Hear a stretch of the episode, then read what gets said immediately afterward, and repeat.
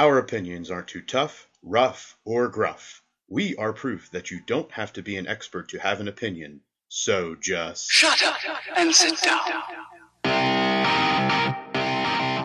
This is Sports Stuff with Jim and Muff.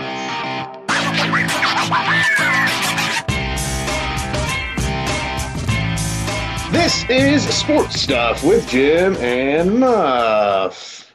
It's going to be a interesting show today. We've got a lot of kind of topics that have dominated some of the news headlines this week. Um, have a return. on a week where we don't have a lot of, of sports. There's not a NASCAR race. There's not any major college football. There's no NFL yet. So it's been the same as it's been for the past two or three months. But there's a lot of things to talk about and a lot of news.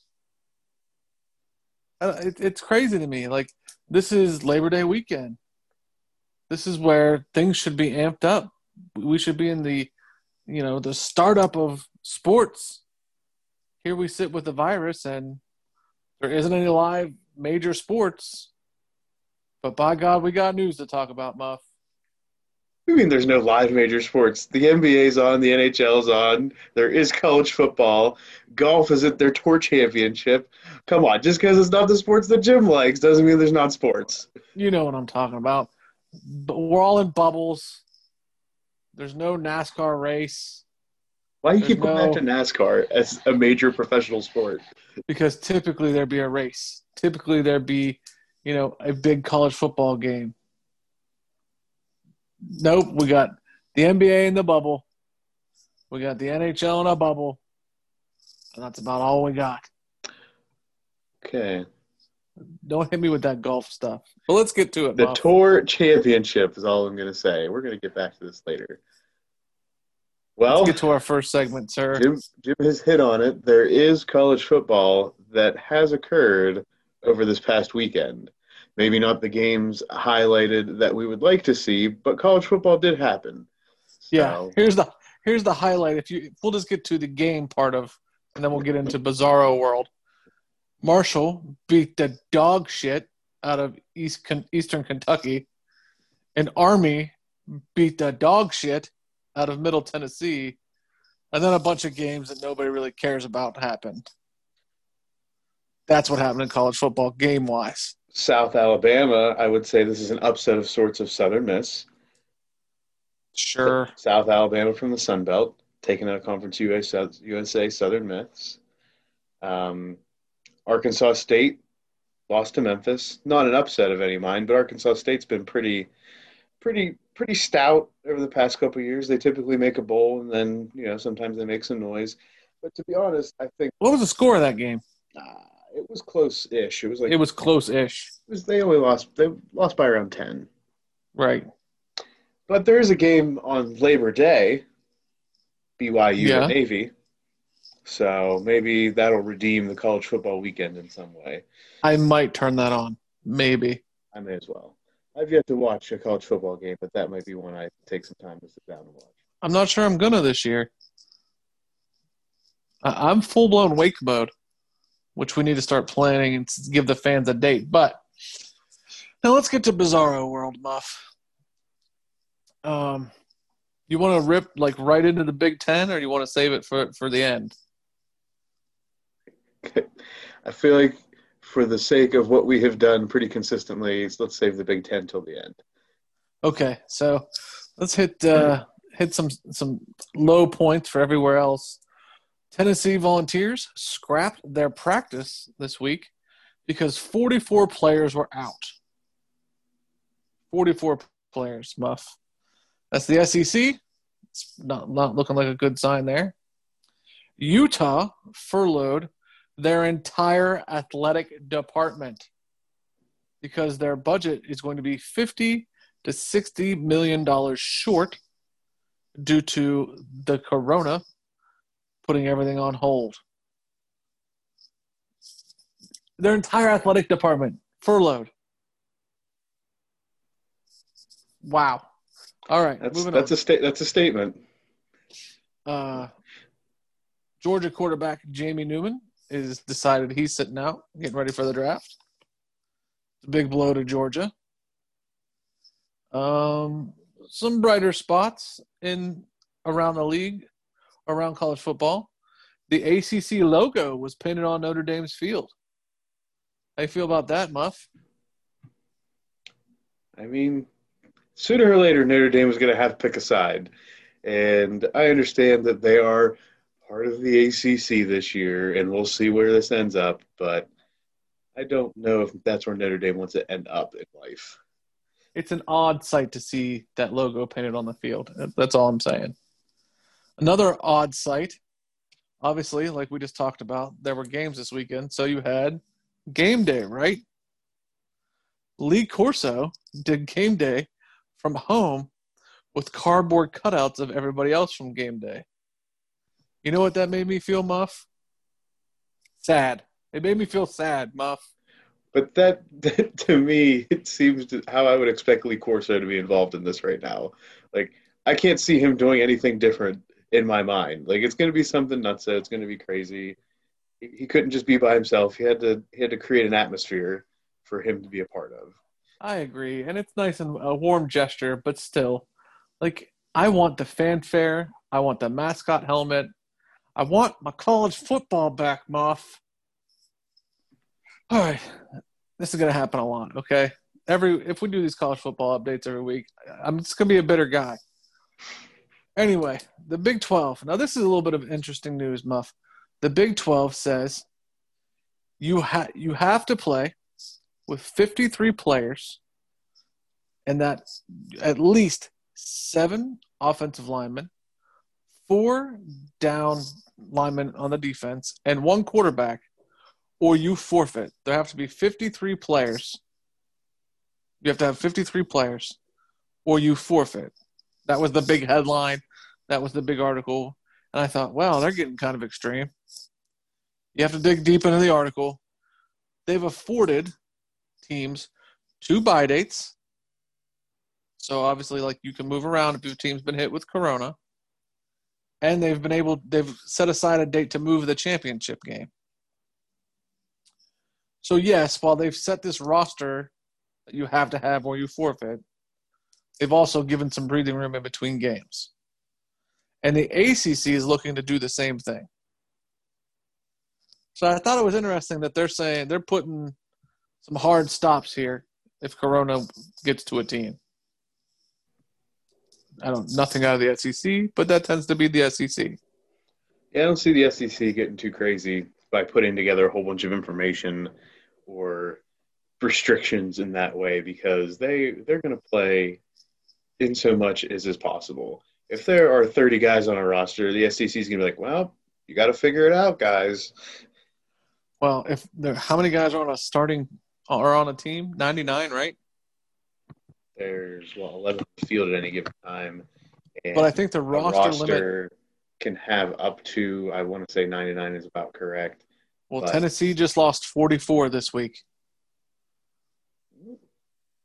So, in that situation, They if still they have had 55 left. right, if they lost, you know, a couple more guys, and they would have to use the bye week.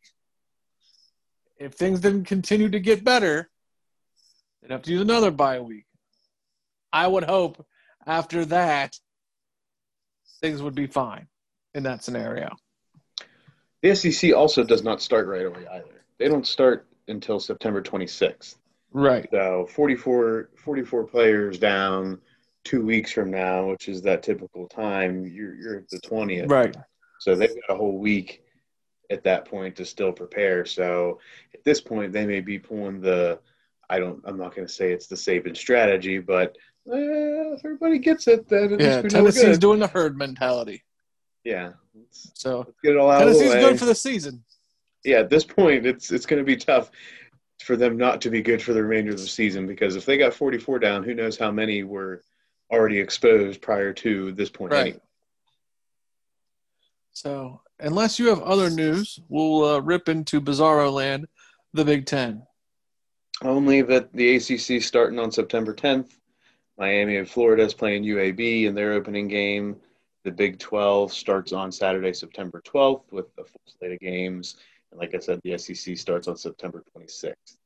So, starting this upcoming week, there will be a larger selection of games to tune into, um, which will make it feel a little more normal, um, at least in the way of there are multiple conferences playing games. There will be marquee matchups within conference, and there's at least going to be you know, a prime time matchup to get excited for if you really want to get into it. So at least there's going to be some normalcy coming back starting this week. Sure. Sure. For all of you non Big Ten fans or Pac 12 fans, I hope you enjoy your quasi football season. Us normal folks who are getting gypped, we are now in Bizarro land. Take away Bizarro Land 2.0 featuring Kevin Warren. So I don't even know which fact to start with. Let's start with the fact that Penn State's director of health or director of athletic medicine, Wayne Sebastianelli, was quoted as saying 30 to 35 percent of Big Ten athletes had heart muscle inflammation or myocarditis.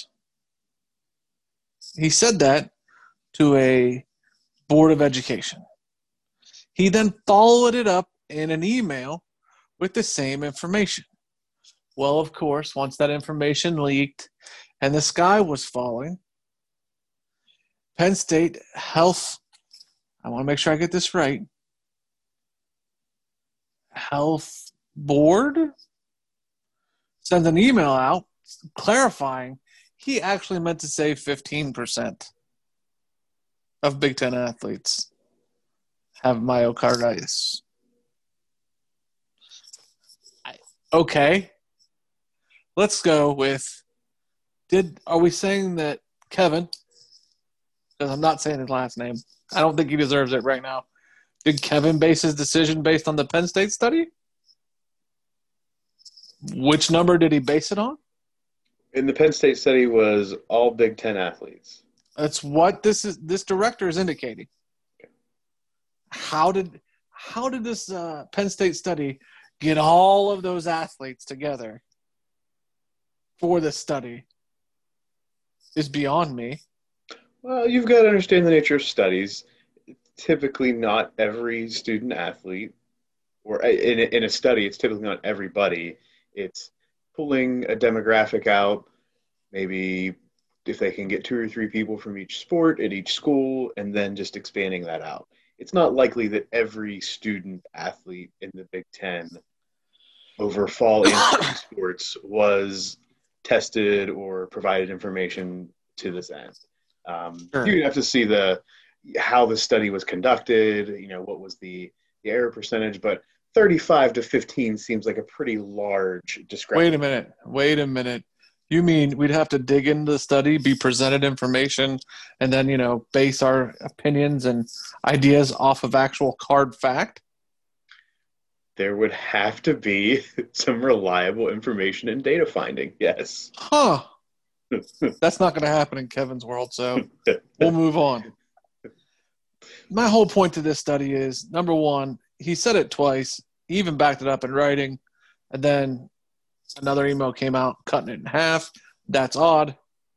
And then I want to know if Kevin used this information because Michigan, which we'll get to Who? a little bit Who? later. Who? Michigan. You I'm going to say you Michigan. Said the na- you said the name.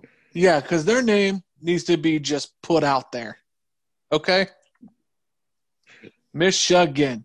Because those guys are on my list, and not for the Ohio State rivalry, but they're on my list. We're going to get to it. But Michigan was doing the chest x rays, doing the testing for myocarditis on all of their football players. They found nothing. So if Penn State did a study and a third of them had this, they weren't coming from Michigan. Apparently not.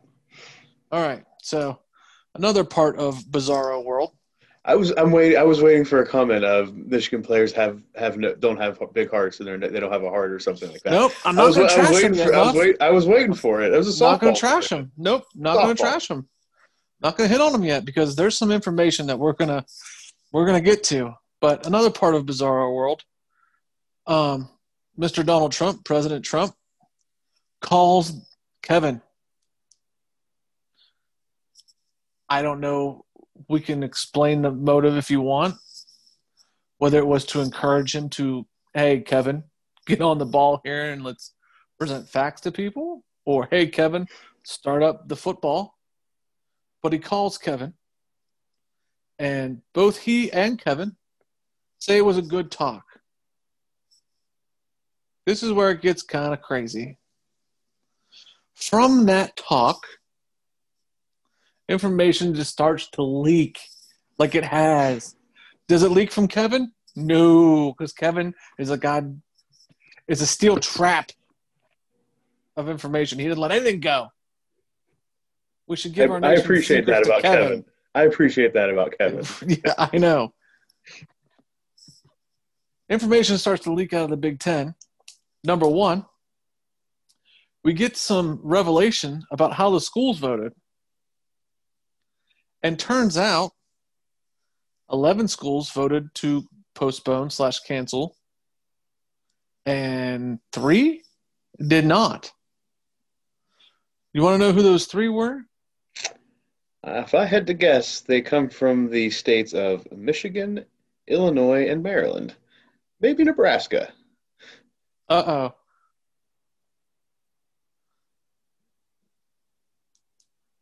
The the three that voted to post that voted not to postpone. The three that voted not to postpone. Yeah, Yeah, the, the guess is they come from the states of Michigan, Illinois, Maryland, or Nebraska. no, not to postpone.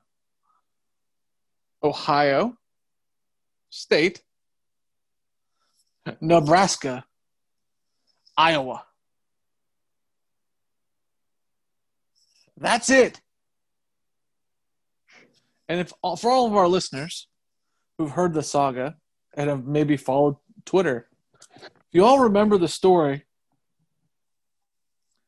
when we first broke the news that we were going to end the Big Ten season, there were three coaches, four coaches. I'm sorry, Scott Frost, I forgot about you. There were four coaches clamoring that they were sticking up for their players and they were not going to let this happen. Those four coaches James Harbaugh, Ryan Day, Mr. Franklin out of Penn State, and Scott Frost. Two of those schools voted no, and two of those schools went with the crowd. Harbaugh and Franklin, you, your presidents did not listen to you. Okay? Just saying. That's a problem for me Why is that a problem? because the presidents and the coaches are not jiving. Yeah, that means they're leaving their coaches out there on an island. You either shut your coaches up and don't let them talk, or you back your coach. What if the coaches don't want to shut up, Jim? What's the option then? You fire them? Well, quite frankly, James Harbaugh probably should be fired for his performance. And there are days where Franklin's not far behind him. Oh, okay. Hey, I, I know you're a Penn State fan and I don't hate them, but I've texted you with some of his decision making. And you've agreed at times. I, just because I've agreed doesn't mean I think the man should be fired. Well, if he's going to go against the president, maybe he should. We're moving on. Okay. So, President Trump has this conversation, and there's whispers of a revote. Okay? Whispers.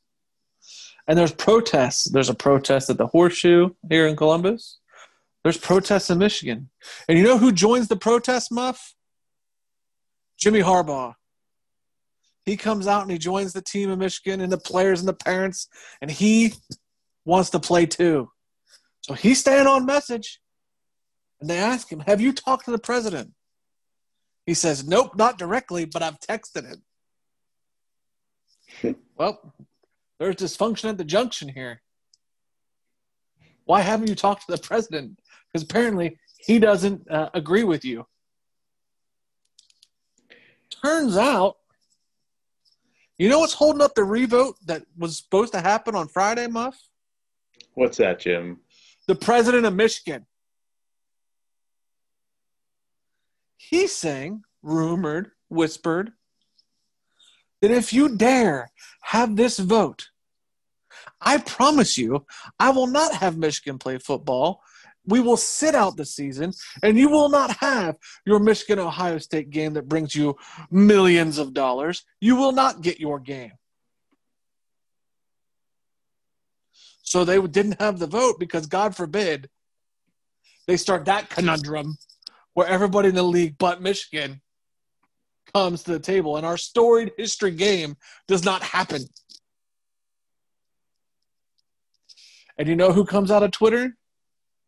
Mr. Donald Trump.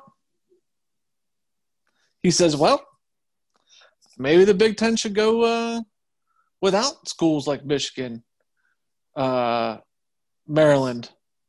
And he said Illinois. one more school, Illinois. It was I don't know why Michigan- Illinois got wrapped in there. Well, we all this that's the political angle of this.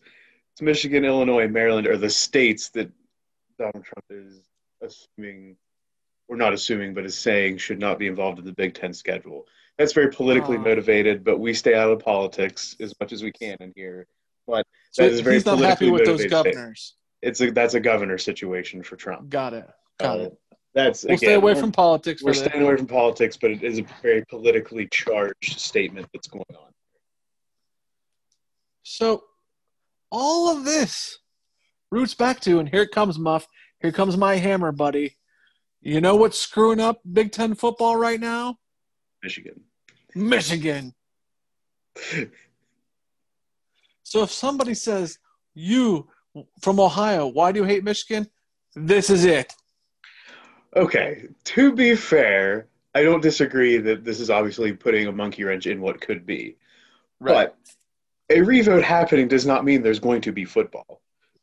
I agree, and I, I take I'm taking lighthearted jabs at Michigan. Yeah. This is I don't believe this is Michigan's fault. If they have a principle and and they want to stand by it because they believe COVID is the reason they should not be playing, good for you. Because I'm sure you have way more information than Kevin. These research based institutions probably do have a lot of science based, actual evidence supporting claims why they should not be engaging in sports activities right now. I have to imagine that Kevin at the Big Ten Commissioner's office is not necessarily sitting there with a research based institution in at his disposal like these coaches, athletic directors, and presidents have. And I Correct. think that the biggest issue I have right now with coaches being the spokespeople that you're seeing come out right now is where are the athletic directors? You're literally taking an entire piece of this chain of command out of Out. out. Exactly. That's who should be talking to the president. Yeah. That should be coming out having press conferences. The coaches should be there to support the players and put them in spots to continue to be successful student athletes, student athletes first, and doing what they can while the athletic directors are the ones sitting in the trenches taking grenades. Like that should be an athletic director's position, and the presidents should be the one that make the vote and then take the heat in the end. That to me is how this process should go. And the athletic directors, I think, are failing these schools and these football programs. I live by the principle of so goes the captain, so goes the ship. And the captain of the Big Ten, Mr. Kevin, it is your responsibility to have all of your people on the same page. And if you can't get all this in line, you're the wrong man for the job. We need a wartime president. You ain't it. Kevin is not that guy. And we I think we do have to realistically come back to the fact that Kevin also has a son that plays college football in a conference that is going to be playing football. And I do feel like there is a unique conflict of interest in what is going on in his world right now. Um, Mhm. That does not, I think, discredit his opinions or put what he is doing in an odd light. I just think it's a reality that it's he's in a tough spot personally and professionally to to be the guy. Um, and if that's the case, well, maybe it's time to step down for some period of time. But also that creates a bad visual of oh, this is everything's in hot water right now, and the commissioner steps down. Like, okay, then you have oh well, the president must have made this happen, and there's all the conspiracy theories that come out. I, Yep. he's- He's in a no-win situation, which you typically are in a commissioner role. Like you can't make Yep. everybody happy, so you've just got to make the best decision, run with it, and let the chips fall where they may, and just embrace whatever role you are, whether it's the white knight or the bad guy. You've got to just be that guy. and that's it. I, every episode, it feels like, or every other episode, I've brought this up. You made a decision, good, bad, or ugly. You did it poorly, but ride the thing out. Stand by what you what you said, and own it. And in this situation, this information leaking out, this possible revote, even his conversation with with Donald Trump. You're like you're opening this door, this even a crack, and saying, "Oh, we may have football." Last week we even said there might be football after the election. Now there might be football, but now Michigan might not play. You are allowing this information to leak out, and it's hurting your credibility every single time. You said no football. You're postponing. Stand by that and stay rock strong. It's your fault. Now, I want to end this segment, unless you have anything else, Muff. I want to Take end it this segment away. On a very bright note. So, if anybody is watching the Iowa game, you know, have you seen you've seen Penn State go to Iowa? Ohio State goes to Iowa. It's never a good time for Ohio State because they always get upset. But at some point in the game, the game pauses for a moment, and both sides, all fans, wave to the children at the children's hospital that next to the stadium because the, the children's hospital overlooks the game. Obviously, Iowa's a Big Ten school, and this would not happen this year.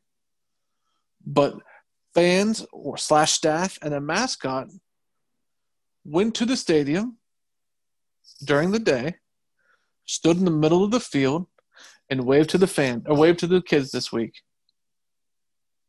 And that to me was a good move. So good on you, Iowa. Don't let the corona stop this tradition. This is cool. Iowa for the win. Iowa, Iowa for the win in the Big Ten Yeah. this week. Good for you, Iowa. So that's uh, Bizarro World College Football.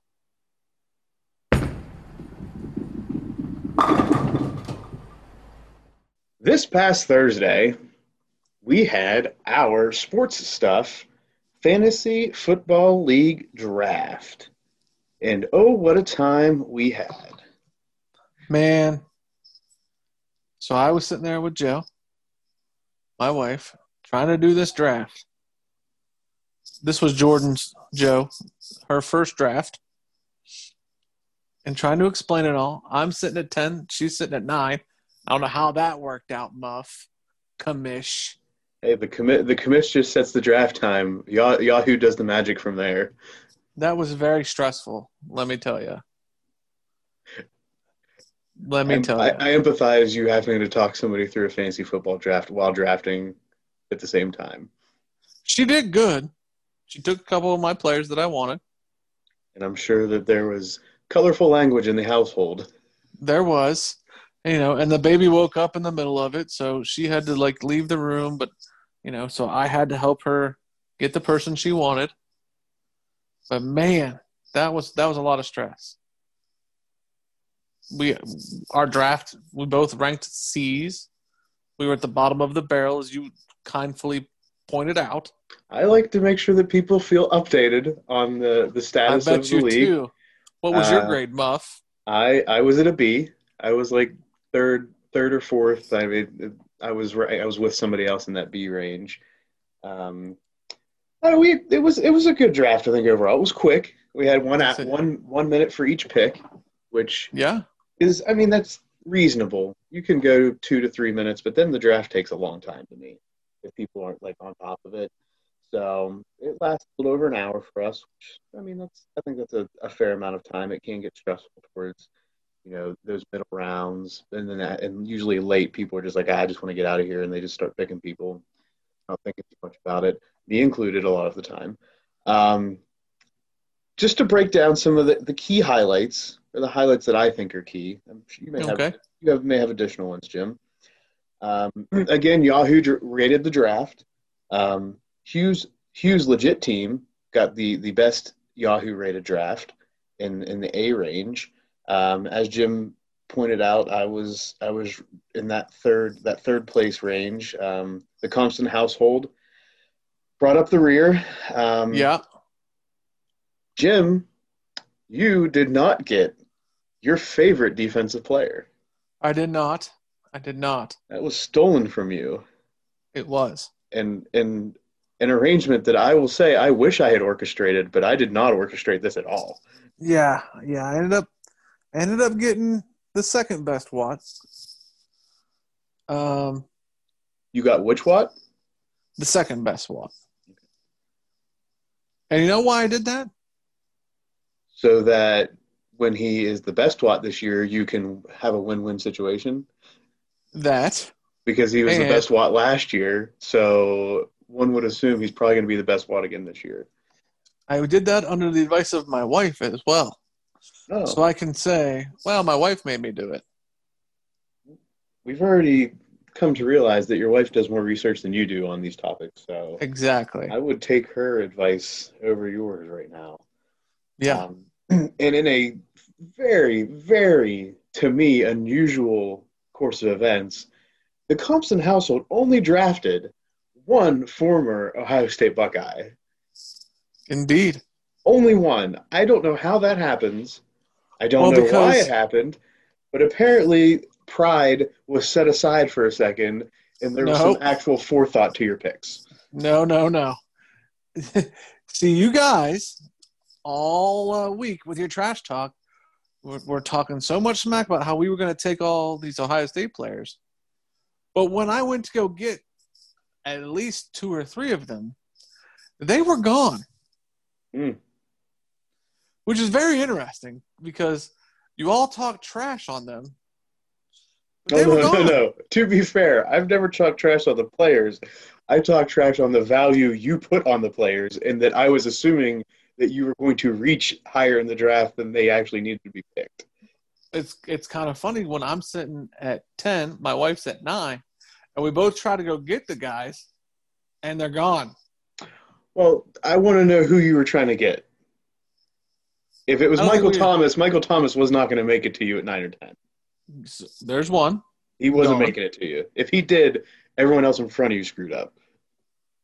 gone. Okay, give me another and to be f- and to be fair, Pat Mc- Pat Mahomes, Went number one overall. which he should not have gone, I agree. Burns and Nader, I think, reached for that one. should not have gone. I was I I so I picked second. I was more than happy to be able to take Christian McCaffrey with number two overall in this draft. More than happy. Didn't think I was going to get that opportunity. Then there was uh, J.K. Dobbins. I tried to go get. He was gone. Gone.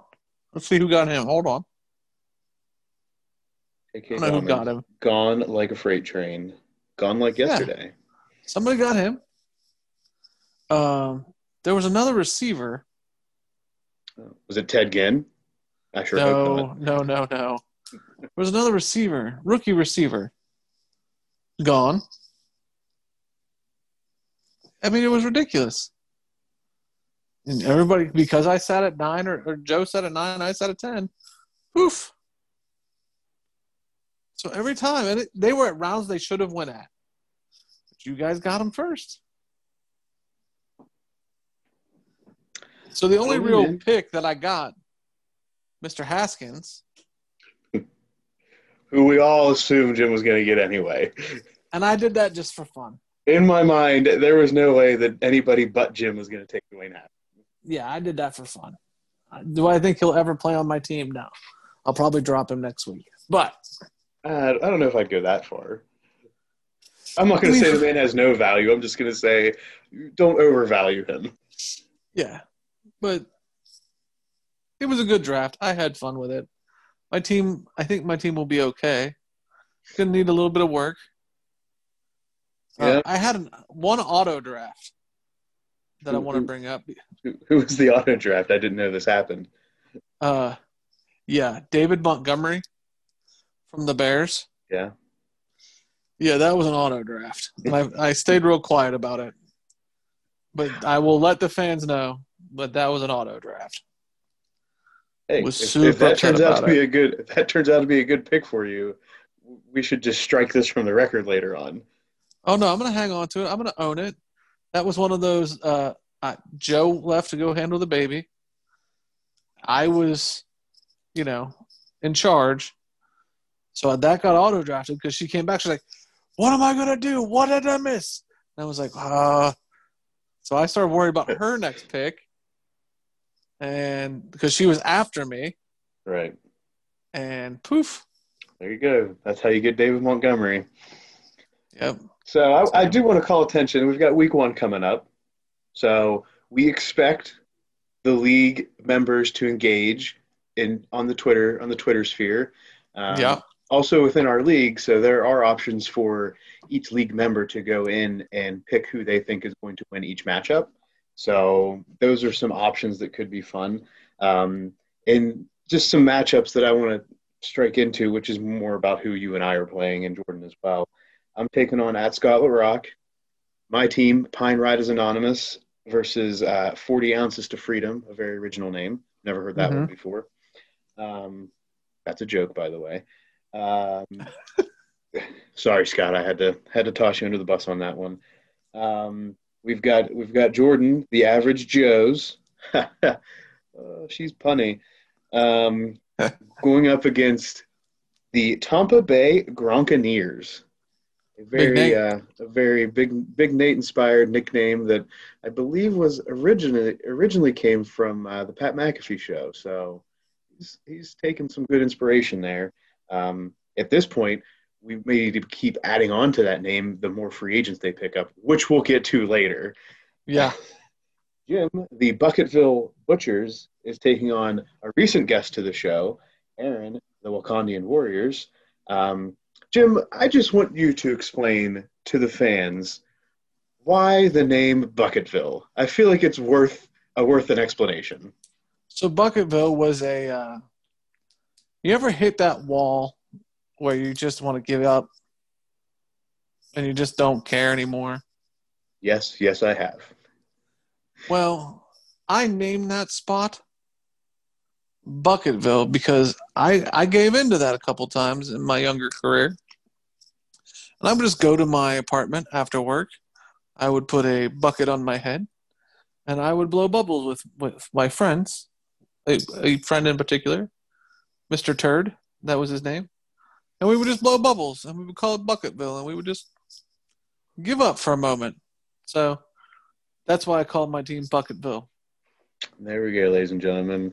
You now have seen into the inner workings of Jim's head, his brain, what happens when he hits that spot, the give up Yep. spot.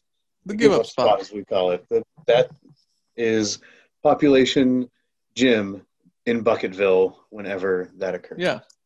So, any parting words this week um, for for the fantasy football league, Jim? After our after our draft occurred, and as we get into week one.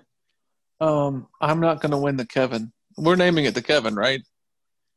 I feel like we're still we're still gonna have a vote in after week two or three to, to confirm this, but there have, have been minimal other uh, options thrown out there from, from the league members. So um, there have been a couple, but most are inspired by the television show The League, which I would rather this be something Original. us. Yes.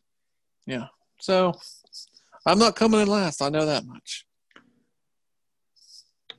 What if you do? I feel like I feel like we need to make a pact amongst each other. If one of us, I don't, you're Jordan. Jordan's okay. I don't want to make a bet with her because that's that's her life. Between you and I, if one of us comes in last place, I feel like we have to do something additional to shame ourselves. If I come in last, if I come in last, I will uh, I will admit who the better who the best Watt is. Okay, and that better not be an anticlimactic situation there. If- I will. Okay. If I I, come in last, if I come in last, I promise to insert an article of the English language every time I mention Ohio State University. Oh, oh, that's a good one. I feel like I gotta up mine then. I'll I'll I'll tease you. I'll I'll think of something for next week because yours is good. I feel like I feel like between you and I, that that's that's a legitimate sacrifice for me. It is. It is. That's good. I I'll think of something. Okay. So that again is the Sports Stuff Fantasy Football League update. Get ready for regular updates week to week. They'll probably be shorter than this one of us calling out members of the league for poor performance, great performance, or just because we want to chat about you and, and give you a bunch of shit. So get excited and don't be surprised if uh, members of the league get uh, entered into any segments like the good, the bad, and the ass hat every once in a while. Oh yeah, for sure.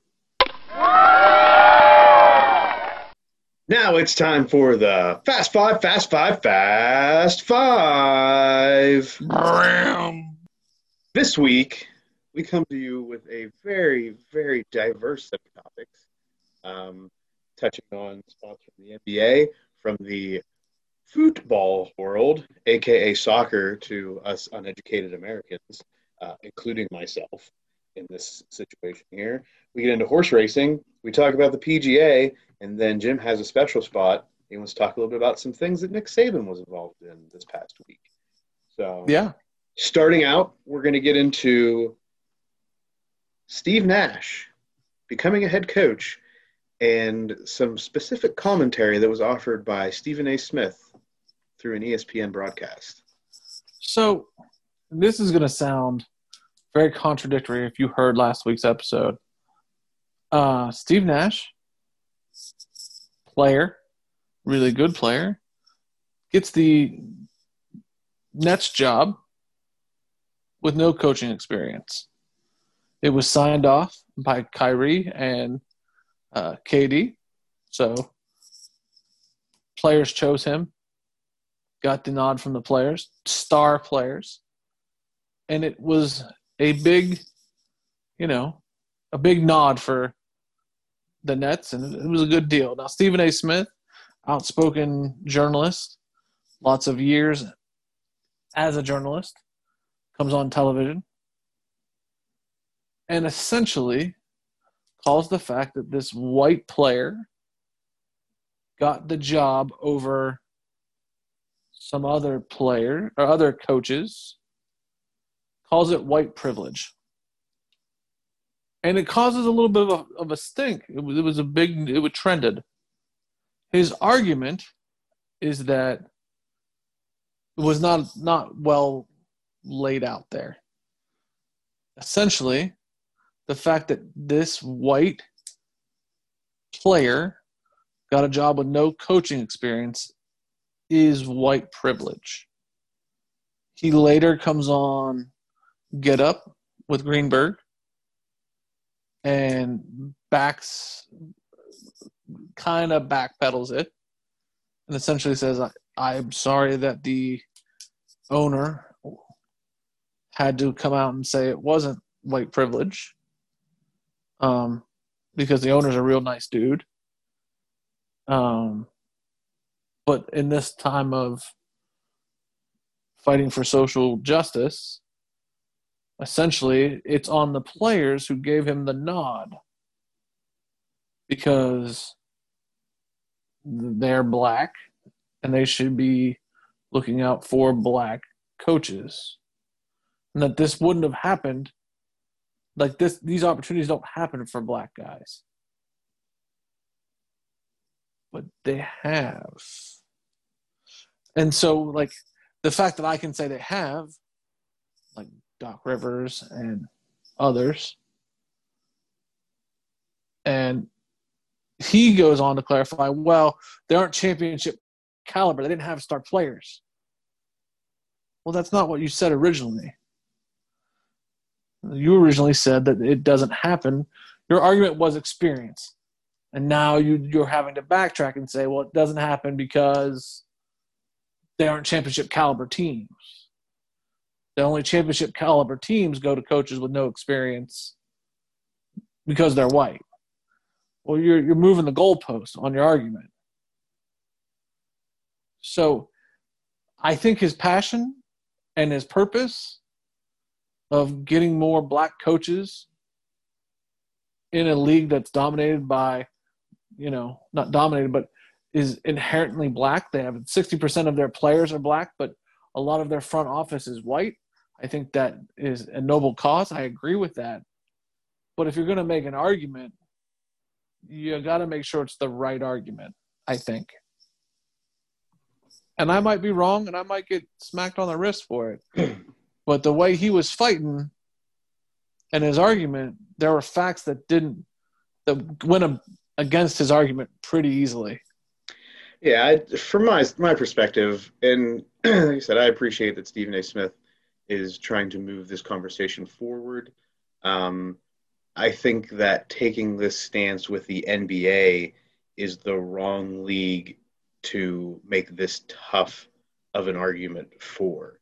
In the way of the NBA, which we have discussed many times here, and I think is pretty universally recognized as the most progressive league in feeling the need to promote from within and to give opportunities not just to former players, but in making sure that the league represents in some manner the the demographics to which the league is formulated by the players themselves. And it is very evident when you see coaches being hired. You see very often that players are brought into that discussion, openly brought into that discussion. That you don't see that necessarily in a lot of other leagues, that open discussion that players are like, yeah, we want this guy. And that the front office, to some degree, listens to it. Um, so I think that's again, and you saw that players came out and were in support of hiring Steve Nash. Um, and to me, that's if it's a players' league and the players are going to be given some say about who the coaches are, then you know you have to give the credit where it's due to the players that want this person as their coach. Like you have to just take it for what it is. Um, to me, a bigger a bigger conversation that may be there, and I think you hit on a little bit, is if the front offices are primarily white, which is not uncommon in the major professional sports at this point. Again, I think the NBA is the most progressive in this way. Does the NBA have any systems in place, such as the Rooney Rule in the NFL?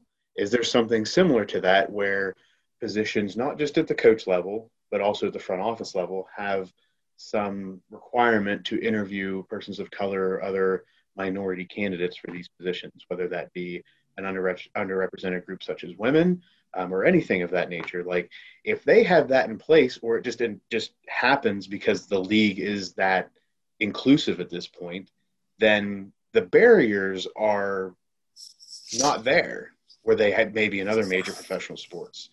So Stephen A. coming out and saying this, if these barriers are not overall within the NBA like they are in some of those other major professional sports, then this argument kind of falls on deaf ears to me in the way of this is just to me if in this case i think this is a, a headline grab and it's a ratings a ratings ploy for me um, in the way of stephen a being so adamant on this topic knowing that there are players that were in favor of this. And i think calling out those players is also very unfair um, in that way because as players they're looking for championships specifically kyrie and kevin they're they're not worried about their next contracts as much as some of the other players in the league are they're ma- they're made as far as they've got enough money set aside through their contracts where they're going to be okay.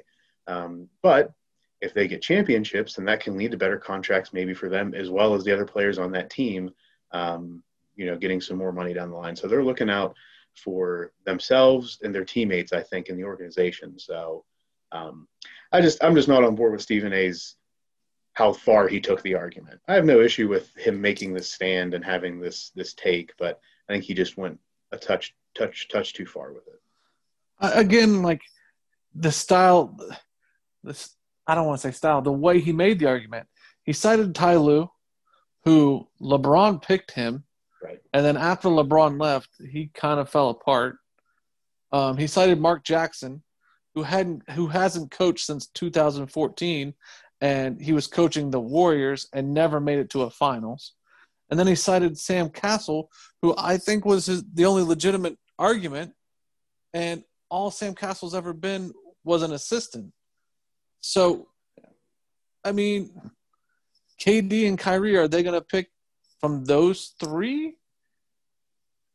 Or are they going to pick Steve Nash, who is, as a as a player, was a winner? I mean, these guys want to win. And Sam Cassell was a winner as a player as well. I mean, he played for the Houston Rockets. Um, was there during a time that they did well, and I know he played. He kind of had a journeyman stage to the end of his career, but he's he's he's a well as far as I can understand, if he's stayed an assistant this long or, or respected assistant, he's got to be a respected man in the league. Um, but you don't you don't know what it looks like on that team. Is he reached that that ceiling for him where he's just not a person for a head coaching job? That happens to a lot of people in the assistant role where they've right. reached that ceiling for them and it's kind of just understood like hey you're you're good as an assistant but we just don't think you have what it takes to be a head coach and that right. happens to every that happens to a lot of people. It's not just sam cassell. There are a lot of people that kind of reach that point of you're either just going to be happy to be assistant or you keep banging down these doors you might not have a job anymore. And i would have been hmm. okay. I would have this might not have made the t- the fast five had he not come out a day later and retracted quasi retracted his statement and said well it's on the players it's not on. Like, what what is your argument? Pick your argument and at least fight it properly. And, uh, and to me, he just he didn't he didn't fight that argument well. Yeah. Well, we're going to move on from from that topic and get to a viewer or not a viewer, a listener um, induced topic this week. Um, Lionel Messi returning. Hey, hey Scotty, my boy Scotty. Messi is staying in Barcelona? Because uh, of money. He didn't want to take his team, his club, to court. That was his logic there, according to what I read. Well, I could be wrong. All I'm going to say is there was much ado from old Scott on this topic. It came out to be much ado about nothing because Messi ain't going nowhere. Well, it's not his fault because he wanted to leave. He wanted to go. And then they said, hey, if you want to go, this is going to cost you. And his father, the agent, said, "Oh no." Who has who is that's a contentious relationship as far as right. agent father. There's been some hubbub about that. That's not the best situation for Messi. And father said, "That's not true." And the league said, or the team said, uh, yeah, it is. And they did a little investigating.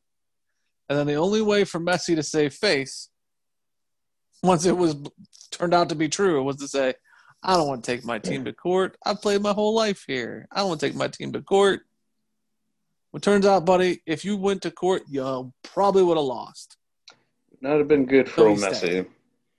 Although he did pick up no. like an extra million or two followers after his announcement, which is just insane on Twitter, just to be like, oh, I've made a statement and a million people have decided it's a good idea to start following me now. Yeah. So smart move, probably legally and financially. So good on you.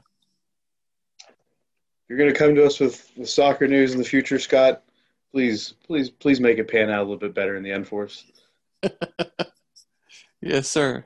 So from workhorses on the on the pitch to real horses, we have the Kentucky Derby, the 146th running of the Kentucky Derby. Next on the Fast Five, Fast Five, Fast Five. there was an upset. So the favored horse to win, Tiz the Law, came in second. Mr. Big News finished third. And Authentic, an 8 to 1 favorite to win the Derby, won it. His owner, or his trainer, I'm sorry, Bob Baffert, set a record with this win. He's like one of two, I think. Uh, no, yeah, wait, yeah, he's one of two. To uh, he's the sixth horse trained by Baffert, and he ties Ben Jones for the most Kentucky Derby Kentucky Derby wins by a trainer. Bob Baffert, So- a legend, a legend in horse racing as a trainer. Apparently, um, is you, you typically that he's one of the people they highlight. You know, all of the fanfare that happens prior to you know the the mint juleps coming on, the the big hats, the whole the whole nine that you've got going on with the Kentucky Derby fanfare. Bob Baffert is typically somebody that they highlight in that you know 20 to 30 minute coverage before the race because he is a well known figure in the racing community. Um, it's just crazy to think that the Kentucky Derby has been going on for 146 times, like 146 ish years. Um, yeah. that's that's crazy. Do you watch the think. Kentucky Derby? I did not watch it this past Saturday. I mean, I saw the I saw the trending stuff coming through. I was, you know, I was I was uh, taking some W's away from some of my friends on the golf course. So Got That's- you. Bigger some bigger fish to fry. So I got three questions for you, Muff. Mhm. Question one: Have you had a mint julep? I have never in my life had a mint julep. They're delicious. Number two: Do you have any interest in going to the Kentucky Derby? I think mid to late 20 year, 20 year old Muff would be super pumped to go to the Kentucky Derby and to revel in the party going that happens prior to the race. Not caring a whole bunch about the race itself. But mid 30s year old Muff is probably going to be a little less excited about it unless I've got like a box and an area to hang out in. I would figure that betting Muff would love the Kentucky Derby. Betting, betting Muff doesn't get into horses. I think this should be a bucket list for the show. Eventually, Muff and Jim need to make it to the Kentucky Derby. I have to buy a bow tie. I have to like I don't care. We can go look like jackasses, sip on mint juleps, lose a little bit of money, and bet on horses. right because the Kentucky Derby there are races throughout the entire day. Oh yeah, It's it's it's it is a show. It is not just you know the five minutes of the race you see on TV. There is stuff going on all day. okay. My last question: Mhm. What would you name a horse? Ooh. If I had to name a horse, does it have to be a horse named after me, or does it have to be a horse? You can just name a horse. I could name a horse. I could name a horse. I would call it Muff's Last Ride. Okay. Because right. we all know that if I'm involved in the naming of a horse, it's probably not going anywhere in the racing community. Right. Well, I figure I'm going to curse at it a lot, hmm so I'm going to probably name it Kevin from Michigan. okay. Because when it's if it's from behind and I yell, "Run, you son of a!" I can say, "Run, Kevin, you son of a," and I'll feel real good about it. I, I, I feel like I'm I'm surprised that you would have the state of Michigan in the name of this horse. Yeah, they got to win sometime. Oh, so you're that confident that your horse would win? Yeah, well, that's my horse.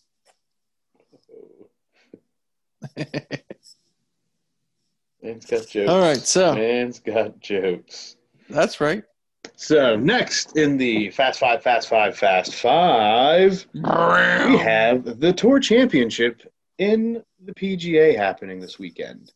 we touched Man on this. can't go one episode without golf. We touched on this last week. This is an exciting time in golf. The Tour Championship is the culmination of the typical season, the traditional season. Um, you know, and now in a COVID related golf season, there are going to be major championships after this, but the Tour Championship is the culmination of the regular season of the PGA Tour. This is their this well, this is their playoffs now. This is the end of their playoffs. It is taking place at East Lake Golf Club in Atlanta. The final round will be contested on Monday, so Labor Day will be the final round. There is an interesting structure that started last year with the Tour Championship, which is is in- I think you will find interesting, whether or not you admit it or not. I think you'll find it interesting because they could do something like this in NASCAR, and I think it would make it a whole lot more fun. Are there obstacles or crashes? There are no obstacles or crashes, but there are head starts. Oh, okay. Maybe all right. So, the Tour Championship this last this last event only includes the top 30 players. Okay. So, if you're thinking in NASCAR, the field is just continuing to be pared down to the top 30. With a staggered leaderboard to start. So, the top five golfers in the rankings start out by being ahead of the rest of the golfers. So, mm-hmm. the first place guy coming into this weekend, Dustin Johnson, started out at minus 10. Jon Rahm, who's in second place, started out at minus 8, so it's two strokes ahead. Dustin Johnson. Oh, wait a minute. Wait a minute. So they even hit a ball? They haven't even hit a ball yet Okay. in this particular tournament, but because of what they have done up until this time, they start out ahead. Got Um, it. and it goes on and down, and then the last the last players in the last group start out at even par. So they actually start out ten strokes behind the leader before Mhm. a ball has even been hit. Um, the interesting part is the win. This is a winner take all. Whoever wins this event wins the FedEx Cup, which is think of it as the World Series. Now, when you say winner takes all, nobody else gets money after the winner? No, that is not true. Winner take all of the the, the major prize. Okay. So I, I, it's a bit of a misrepresentation when they say winner take all, but that's how they bill it. Um, but the payout for the person who finishes first in this tournament is fifteen million dollars. Holy crap. I'm going to give you a guess on what thirtieth place gets. 200K. They get almost 400k, 395,000, just for finishing far off. and just just for finishing in last place in this particular event. And again, this is the top 30 coming into the week. You told me that last week. They Yeah. got that. I should Yeah. have remembered. Yeah, 30th place gets $395,000 just for showing up this week. So it doesn't matter how poorly they play, they still get that money. Um, but Is Tiger in this? Tiger did not qualify. Hmm. So again, as a reminder, we film on Sunday nights, and as of the end of Sunday's round, Dustin Johnson is still winning. He's actually at 19 under par, and the closest to him are at 14 under par with one round to go. So it's looking Okay. like Dustin Johnson is going to get that $15 million payday, unless somebody makes a big run or he just craps the bed tomorrow. Well, good on him. Gonna be rich. Gonna be well. He's already rich, and he's married to Wayne Gretzky's daughter, so he's he's a winner in life. All right. He had he had a bit of a nose candy problem earlier in his career, but you know, takes out the worst of people, the best of people. Yeah. Yeah. Anything else we want to talk about in the golf world, Jim? While we're uh, oh, you know what? I wish I could contribute more, but no. okay, well, for the future, for everybody to understand, there could be some big news coming up in the golf section of the podcast in the coming weeks if we get uh, a, you know a bit of a sponsorship going on. Uh, we have reached out. We've reached out to somebody hoping to uh, see if they want to sponsor a segment, segment which we're going to keep secret. Get if it- this. If it happens, oh ho, Get this. So you and I had a conversation about me possibly golfing, right? And I was like, Right. Muff, I don't know if I'm going to do this. I got invited after that to participate in a charity golf match, golf game, best ball, Ooh, and I will be doing that in October. Ooh, you're going to play best ball. Or you're gonna Yeah. play in a scramble? Yeah, scramble. Okay. Those, those are two different formats. Scramble, oh, scramble, scramble's your speed. If it's not a scramble, I need you to call me and give me the real details because you may not want to be part of it if it's best ball. Listen, come October, I'm gonna hit a golf ball and drink beer. Right. That's that's what I do, and I golf as well. I just Yeah, try to remain me. competitive. So the chances of me ever finding my golf ball again or ending the thing sober, we'll see. One's gonna happen. We'll see. Like to have some video evidence of this. Just Yeah. for just Well- for my own personal. We don't need to share it with the world, but I just want to see it. We'll have a Zoom meeting. Do a little FaceTime action. Maybe I'll put it on social media. If you want everybody to see you golf, have at it, my man. Have at it. I might. We'll see. And the last topic on this week's Fast Five, Fast Five, Fast Five, Nick Saban. Now, Jim take this one away. I want to set this up from my perspective. I'm driving to work on Saturday. Marty and McGee, we've talked about them. They're on my radio. And they are like kids in a candy store. Okay? Because they have the GOAT in their eyes. I've already said they're SEC fans. Nick Saban's calling into the show. And I'm like, ugh, I've been trying to avoid college football, but I like these guys. I want to hear what they do with probably the most serious man on the planet. So I'll take a listen. And they hint they don't know how he's going to respond to the questions they're going to ask him about the criticism he's taken. And I'm like, how could Nick already be getting criticism if he hasn't even played a game? Turns out, earlier this week, Nick, Coach Nick Saban, led dozens of his football players and, and other athletes on a march to protest social injustice and the recent incidents of police brutality in Alabama. Like he marched in Alabama. And uh, I got to say, as an Ohio State fan, I kind of dig Nick Saban. And this is what I'm going to say. His comment about this march, he led it, up. He was in the front. This isn't like, oh, he met them at the end or, oh, he was in the middle. He was right up there. He was with their tailback, Najee Harris, side by side. Their, their players had Defend Black Lives t shirts, All Black Lives Matter. I mean, he was right there with it. He wasn't hiding, and he's in Alabama. And when he was asked about it, he said, This is what helped me grow.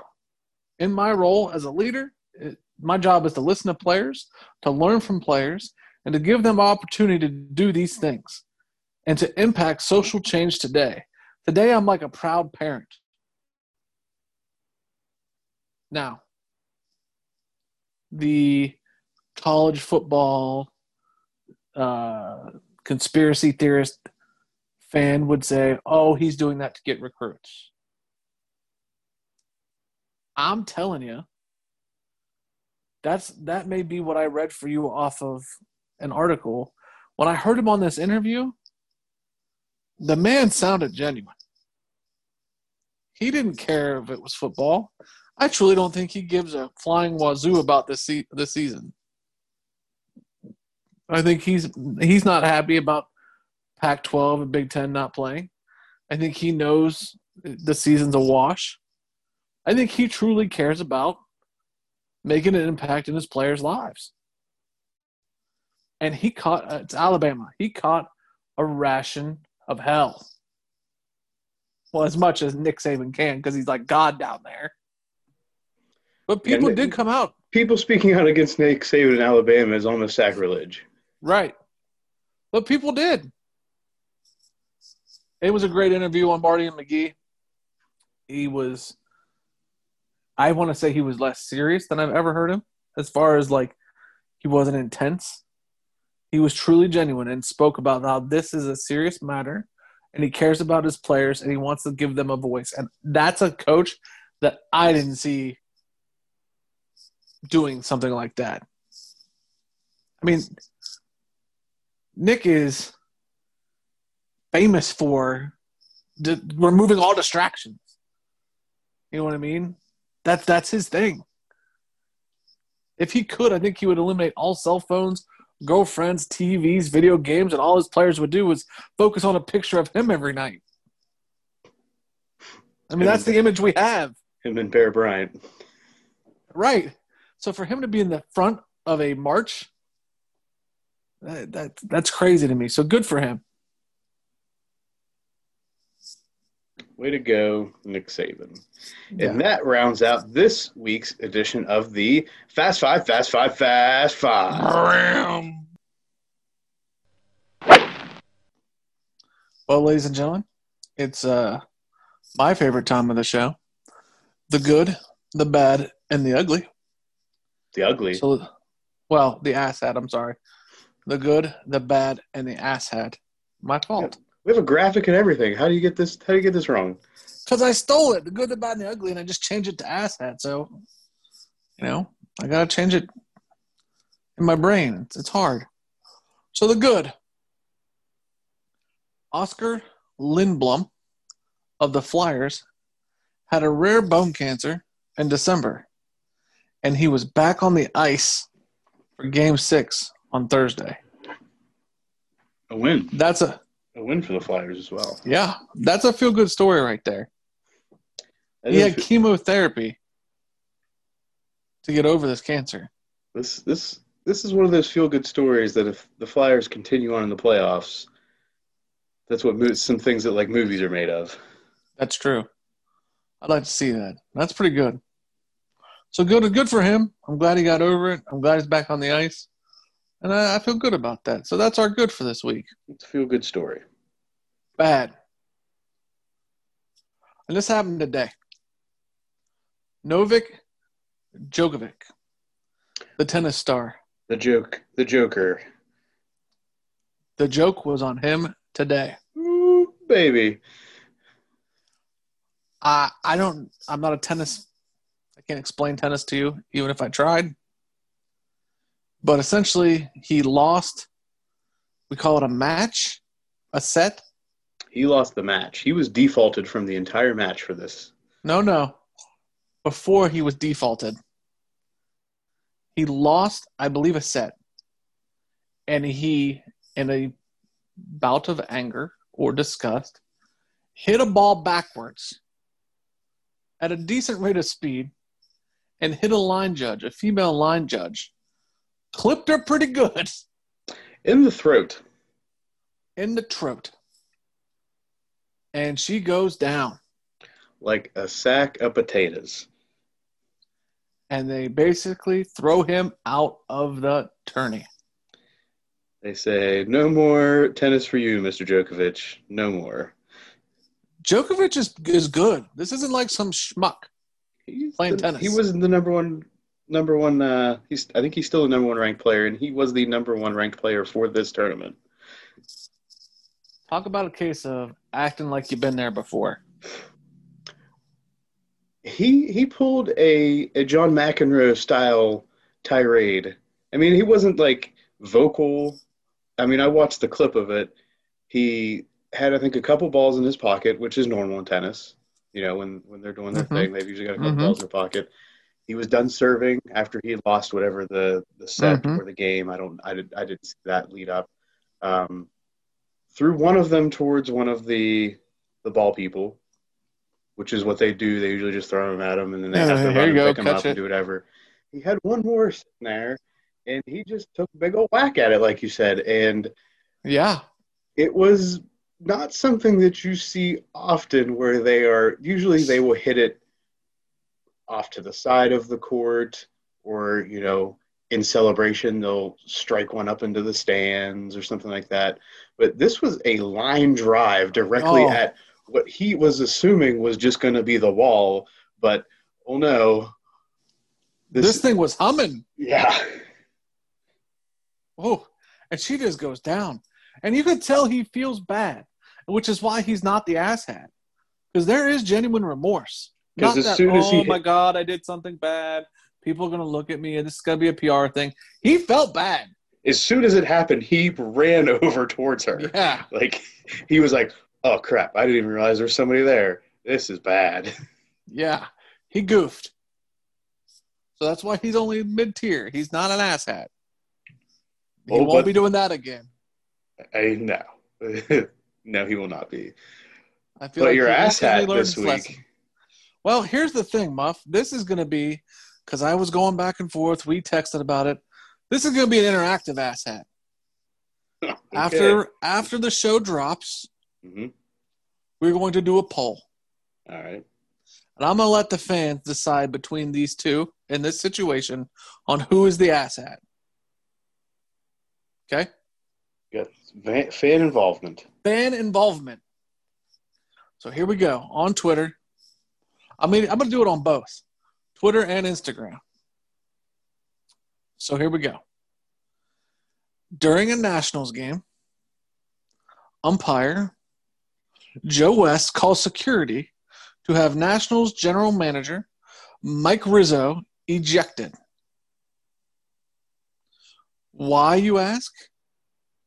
For not wearing his mask on the in the third tier of the stadium in a box. Now, what kind of mask? A safety mask? No, his COVID mask. There's speculation that the GM was yelling down at him about calls, and the ump was being a petty little, you know, making a spectacle of it. which is what Joe West tends to do. He's well known for bringing the spotlight onto himself unnecessarily at times. As you know, I'm not a baseball guy, so Muff had to alert me to the history of Joe West. Shared a shared a video for Jim from the YouTubes that was entitled "Joe West sucks." But to stop, in my opinion, the slowest sport ever and call security, hey, security, go up there and throw this GM, who, by the way, was by himself in the box, not wearing a mask, outdoors. Wasn't like he was sitting inside in an enclosed area. No, he was standing outside. It's not one of those boxes like hockey up there. We're an outdoor stadium. He was sitting outside. To stop it, go get security to throw him out. There was nobody up there in that third tier. There's no fans, so I'm sure if he was yelling down, you probably could hear him. I don't think the cardboard cutouts of the fans deadens that sound. Why would you slow that down? Why would you slow the game down? Uh, Is your ego that's like hurt by those him yelling down? Now, GM, you know the rules. You can't wear your mask. I'm pretty sure if you yell loud enough, they can hear you through your mask. I yelled at my kid today wearing a mask. She heard me just fine. Wear your mask. What a bad look for you in the league. Wear your mask, moron. So these two, I'll let you, the fans, decide who is the asshat in this situation, because both of them are petty, and it makes baseball continue to look petty. We've come to the last week. The last week of Jim and I struggling through the divisions in the NFL and how we think things are going to pan out. But before we get to the last division, the AFC North, there are a few things we want to get into that have happened around the NFL in the past week. Um, the rosters are cut. This is the the last week for the them to reach their 53 man rosters. So there are always some interesting people that are let go. There's some interesting releases, and there have also been some contract extensions and signings this week that have been noteworthy. So I'll start it off real quick with one of the noteworthy contract signings. So, so we'll call this the good if we're if we're putting in the frame of the good, the bad, and the The ass not, hats. the not the not greats. Um, the good Deshaun Watson gets an extension from the Houston Texans, four years with a possible 156 million, but 111 million of that is guaranteed. So good for Deshaun. You know who it's bad for? Who? Jerry Jones. It is bad for anybody that's looking to sign as far as quarterbacks. There's some other players coming up in the next year. Um, Dak is definitely licking his chops right now about what's going to happen. Oh yeah. And so is actually Jimmy Garoppolo, who had better Yeah. stats than Yeah. Deshaun Watson overall last year. So think as about long that. as, as long as Jimmy G and Dak don't crap the bed this this year, they should be looking at that money or better. Well, there's a question: Who's going to do better, Jimmy or Dak? Who's going to do better this year? Yep. I believe that Dak is going to have a better stats year this year because Jimmy has been he works within an offense that is predicated on the run, and Jimmy G just is able to work within that in the play action game. So I think Dak's Dak's offense presents him to have better stats overall, just a more explosive offensive game that they play. Um, plus, they've they're with a new coach, and I feel like it's good the players are in a better spot because they have a new coach right now. Jason Garrett's no longer there. I just feel like the Cowboys are going to have more fun, and you're going to see that on the offensive side of the ball this year. So I think Dak is statistically going to have a better year. I think the 49ers are probably going to have a better team year, but I think the Cowboys are going to do well overall, and their offense is going to to be one of those high high performing offenses in the NFL this year. Yeah. Another Next good. up. Good to be named Josh. Good to be named Josh. Good to be named Josh. Are you sure it's good to be named Josh? If you're Josh McCown, you're getting paid twelve thousand dollars a week to sit around in your house in Texas, and you'll be the backup in Philly. You can If be that. But if you're Josh Rosen, it is not good to be named Josh. Well, you're still getting paid. Josh Rosen was cut by the Dolphins after being a top 10 pick two years ago. And he just got signed to be the backup to Tom Brady. Yeah. He got signed to be the backup to Tom Brady, which is do all of Tom Brady's film study. It's like being the backup to Peyton Manning. Yeah, but you still get to learn. I'm taking it. Fair enough. I still think it's bad Barca- for Josh. I still think it's bad for Josh Rosen. Have you seen Blue Mountain State? Of course, I've seen Blue Mountain State. It's good to be Josh Rosen. It is not the same in college as It's it is the in the same. NFL. It's the same. I want you to listen to some interesting information that Pat McAfee shares about the backup quarterback for Peyton Manning. They were his minions to do all of his film study for him, and they had to report to Peyton Manning about what they found. He's also on a team with Gronk. It's gonna be a party.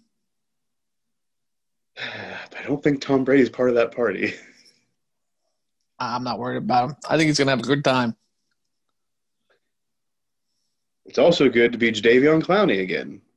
Yeah. Man got signed. Take one year deal with the Titans, who are a defensive minded team. Who's their coach? Mike Vrabel. Where'd he go to school? Uh, he worked in New England. Where'd he go to school? He went to a school in Ohio. The school in Ohio. But He went to a Continue. school in Ohio. continue. We not, we, we listen. We referring back to earlier. I will not formally recognize that unless I get last place in the fantasy league. Right. Him and Vrabel, they had a history. Now, because he, was going to go to uh, New Orleans, he, there was th- talks of him going to New Orleans, but Vrabel won him over. So Clowney's going to enjoy his time with the Titans. Okay, then we've got the cuts. Yep. Some of these are cuts and re-signs, like Josh Rosen, but you've got Ha Ha Clinton Dix, released by the Cowboys, who just signed him to a three and three quarter million dollar deal last spring. Which, Yep. again, just I, I just don't understand how you can sign people to four million dollar deals and then just let them go.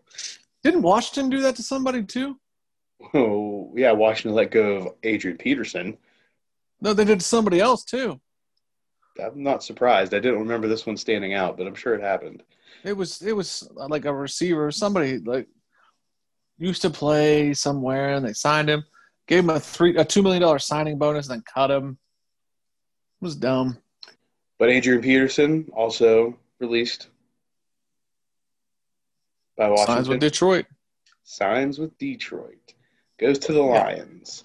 Um, again, he's 35. You don't know where he fits in in their offensive scheme. He's obviously going to be a, as a part of a, a stable of running backs. He's not going to be the marquee guy, um, not just because of his age, but just because the NFL doesn't work like that so much anymore. It's very rare to have a Derrick Henry type um, within your backfield. So um, I'm just interested to see what happens for him. Uh, your guys, the Patriots, get rid of Mohamed Sanu, Yep. who they gave up a second round pick for last year to get him. Didn't didn't jive with Belichick, I bet. Belichick, this is a rare miss for Belichick as far as giving up something for a player. So There's no mess. There's no such thing as a mess with Belichick. It's all Well- part of his plan. Okay, part of his plan. Cam Newton got named starting quarterback. That happened this past week. Yes, sir. And the last cut that I have, unless Jim has another one in offer, Leonard Fournette, released by the Jaguars and then signs with who would have guessed the Tampa Bay Buccaneers. They're building their own dynasty down there. I'm telling you. Tom's just like, oh, you were once good. Come down here. And that's what Belichick did. So I'm gonna do the same thing. Come here. I feel like they are taking too many of the older players in. That's what they said about Belichick too. Remember Randy Moss? Mm, I But That was that was Randy Moss, and I'm not saying that just because it's Randy Moss, but I'm saying they are bringing in multiple players that have potentially reached the end or are waning from their prime. I, I feel like Tom Tom's bringing in like this is like Rocky Six, and Tom's bringing in all of his buddies from back in the day, hoping that they can reclaim glory. It's we'll see. I think he's got the right idea. Just throw everything at the wall and see what sticks. I mean, Brady's only got so many years of eating avocado ice cream left, so just we'll see what ends up sticking for him. But do you have any other any other notables before we get into our last breakdown? no, that's it. Okay. Now's the time where we break down the AFC North. It's time to figure out where we're going to go in the end. We're going to have these picks laid out for everybody later this week so you can see our AFC and NFC predictions side by side. I feel Um, like we need the NFL films music at this point. Probably copyrighted, so we can't. But that's what we need right now.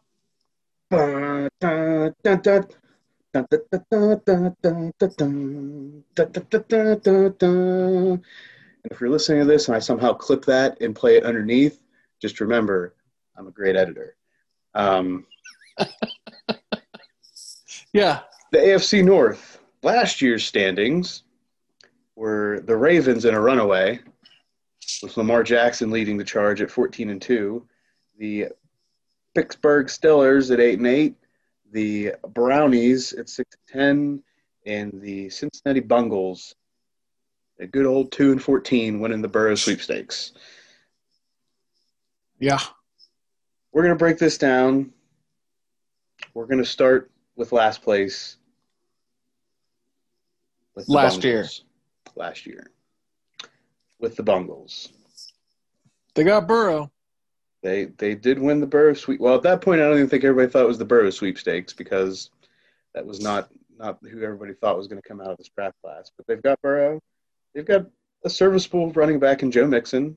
People are projecting him to do well this year, but he's he's been plagued by injuries in his career, so we'll see where that ends up.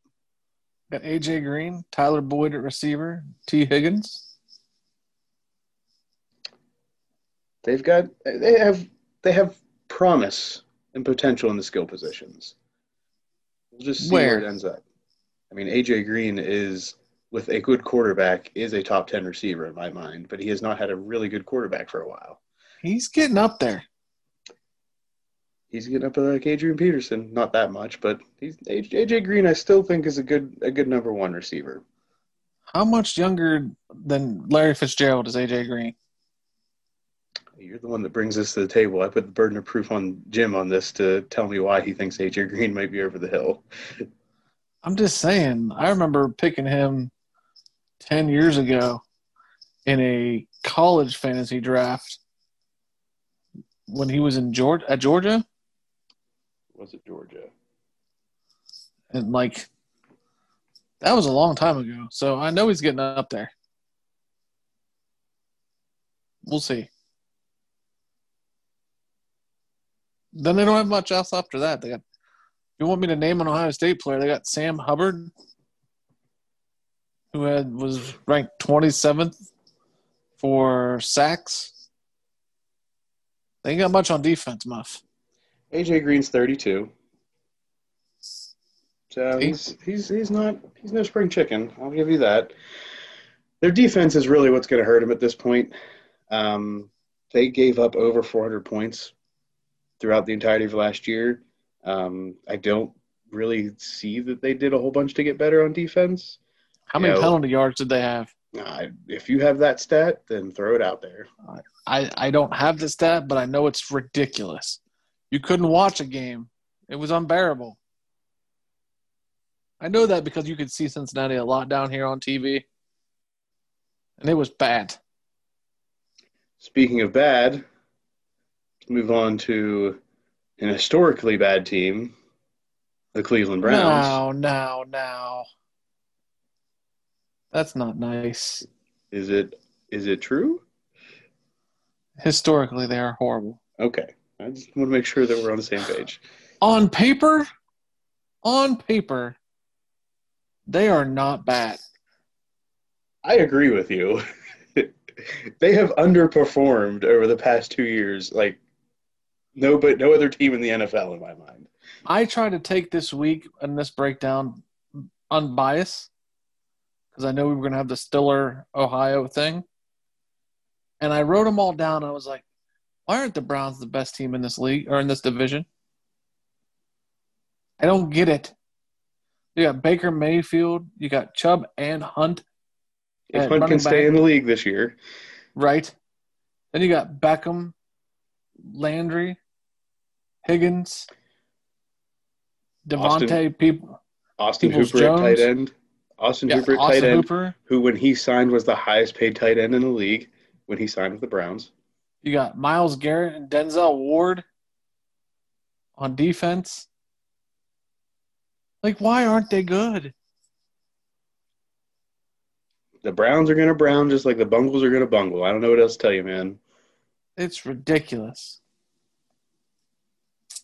All right. Do you think coaching's the issue for the Browns in this situation? I think it's a mixture of coaching and terrible drafting. That's not true. That can't be true. That cannot be true. Drafting is not the situation right now. Okay, I'm not saying maybe right now. I'm saying over the past 10 to 15 years, I agree, coaching and drafting have been the right. issue. They finally got one right. It looks like they have the weapons they need. Baker's a little short. Bec- because they have Baker. That's the one they got right. No, look at all the other ones. Okay, who they've drafted? Uh, Denzel Ward, Baker Mayfield. Uh, didn't they get Austin Hooper in the draft? No, they signed him from Atlanta. They signed Odell Beckham Jr. They signed Jarvis Landry. Well, then they played those for draft picks, right? I think they. I think they drafted Nick Chubb though, and Nick Chubb I think is a pretty good running back. So one, two, three, three draft picks that are decent weapons, Correct. and they've had to give them some draft space to get some of these signs. Let's move on, Muff. I'm gonna let you pick the next team because I'm gonna let you choose where we go last. To be honest with you, they both stack up pretty even in my head. I'm going to go with the Steelers simply because I think they have less to talk about. Okay. I'm gonna let I'm gonna let you lead that then if you think there's less to talk about. You got Big Ben, a quarterback, Big Ben coming back from a season-ending injury last year. and I think they we just picked up a quarterback today for the Steelers.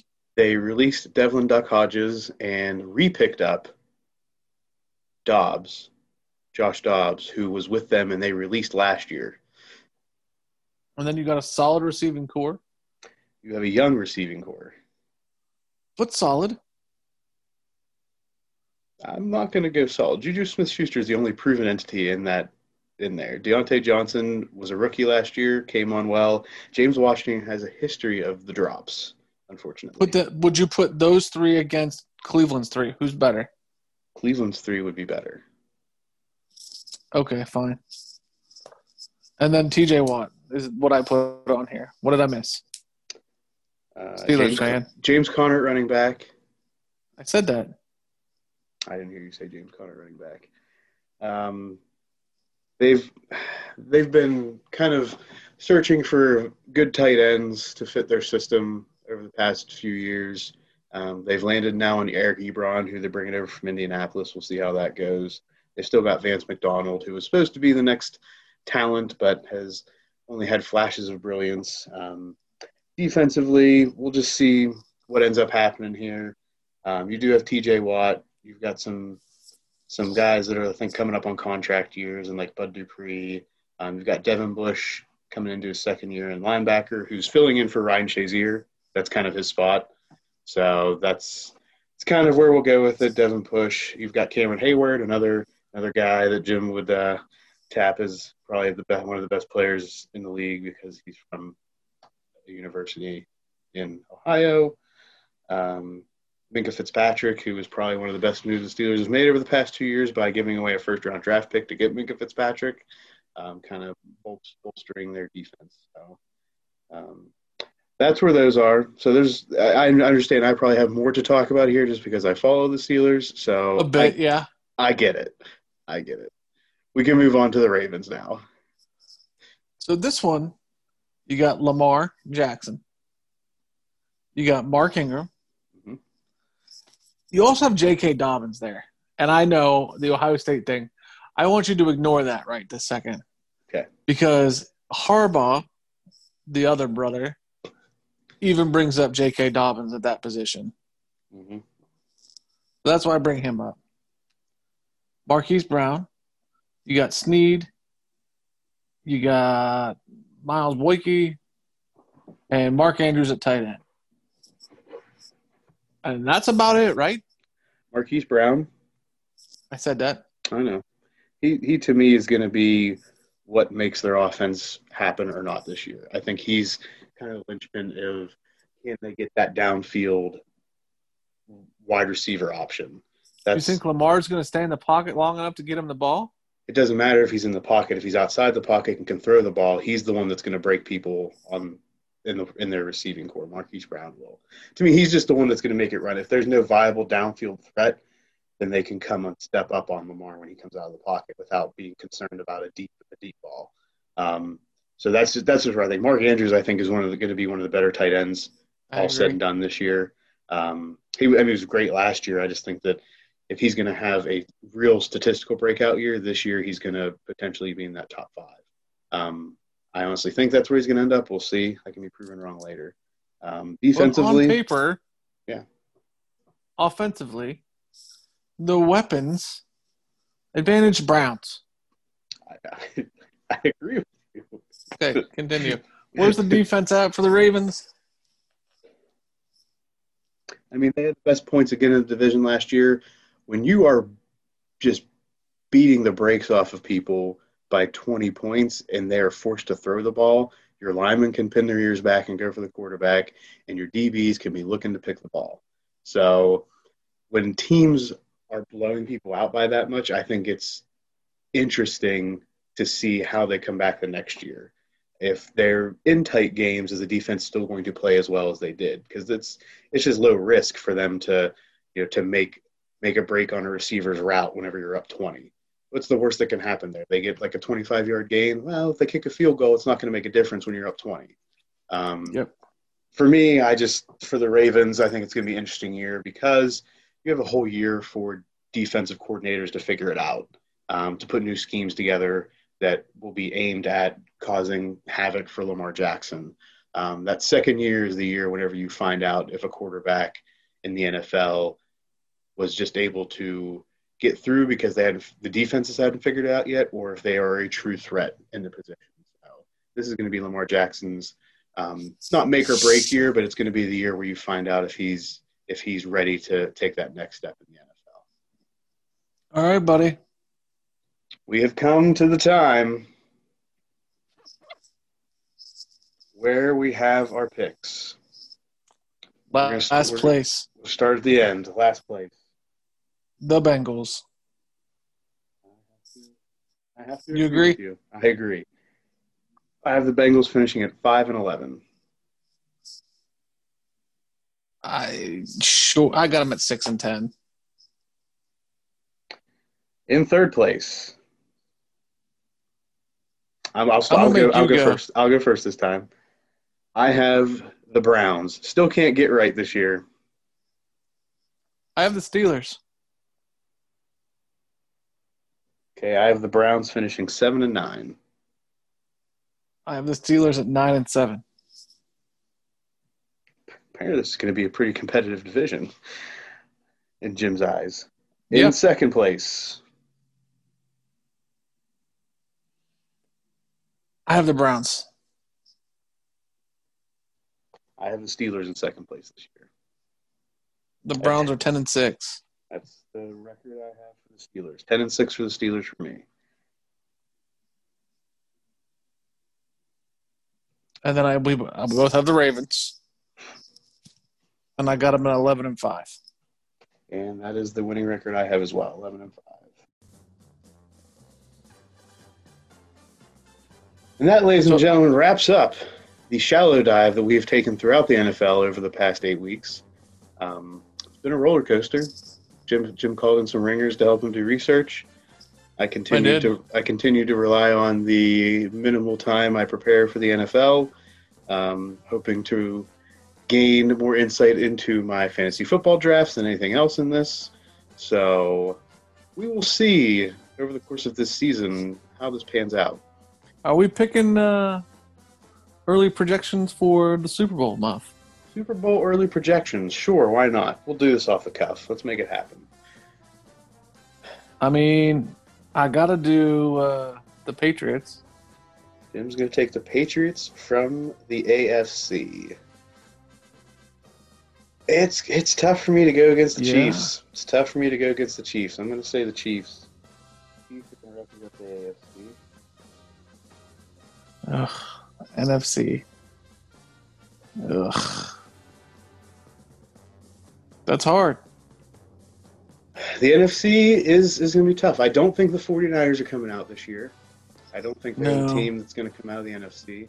Although I mean they do have a great defense. I just I just don't think it's going to be their year. Um, now I've got to go back to the NFC projections here as we're chatting. I know, that's what I'm doing. I'm going to make sure I don't screw this up. You know what I want? I want Tampa Bay. You know what I mean? Like that's that's the showdown that would be the money. Well, I don't know if your record for Tampa Bay gets them into the playoffs, Jim. Hey, I don't think it does.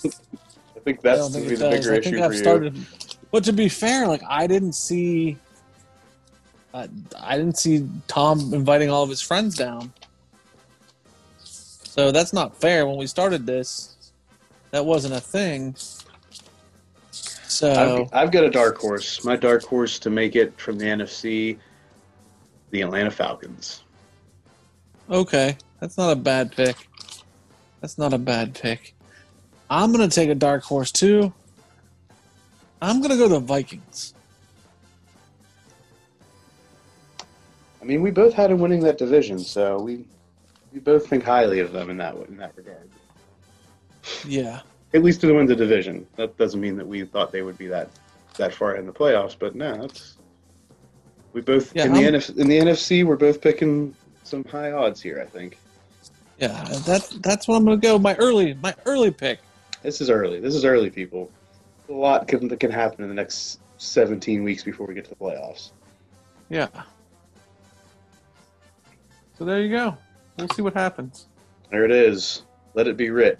More information coming soon. Graphics to follow so y'all can follow us on our social media at Sports Jim Muff on Instagram and Twitter. Again, stay in the shout outs and the mentions. Tweet at us. There's the fantasy football league. We better see a little bit of trash talk going on. Make it happen. Um, Make sure you uh, vote on the asset. vote. Take a vote. And I have I have a problem first. As we're finishing up this episode, I did a vote. Did a vote on Saturday. I went out golfing all day Saturday. Right. I gave everybody an over under on my score. Uh-huh. So I think I set the over under at let's see. I think it was 160. 106? Oh no, it was 160. Oh, I got my numbers mixed up. I have more faith in 167. you. 167. The over under at 167. Both on par 72 golf courses. I'm about a 12 handicap. Realistically, on those courses, I should be shooting mid 80s. Mid 80s from where we were. So, which is why I gave, you know, a 167. Your boy here shoots 161 over those two rounds. Let me let me tell you, there were six votes, and all but one of them voted that I was going to shoot over 167. I only have one believer. There's only one believer in the crowd that thinks that I can put together a couple good golf rounds. So We got a lot of people who troll us, Muff. I mean, everybody thought I was going to pick way more Ohio State people. okay, first off, I think I set people up to think you're going to pick more Ohio State people. I mean, what you want to do? All I'm I going to say is I feel like people underestimate my golf game a little bit. Well, I don't know what you want me to tell you. You kind of downplay your golf game. I do downplay my golf game in hopes that we can get some sponsors that maybe, you know, toss a little good things at me. So I hear you. sponsors question mark why not you Uh, a little teaser for next week. I think next week we set a date for the wake. i think it's about that time we've, we've talked about october Yep. I- Next week we set a date. you apparently have a golf a golf endeavor in october Yep. so we're gonna have to plan it around that But uh, let's let's set a time. You get bring your schedule. I'll bring my schedule. We'll have we'll have a, a date for the fans with more details because we've been teasing it long enough. We will put it in stone for the fans next week. time to figure it out Yep. okay thanks everybody for listening to this longer than normal episode of sports stuff with jim and muff stay tuned next week as we break down as much as we can the first week in the nfl we have week one of the NFL. Talking about some uh, fantasy matchups. We won't be able to put out final scores probably, but we'll be able to troll some bad lineup choices.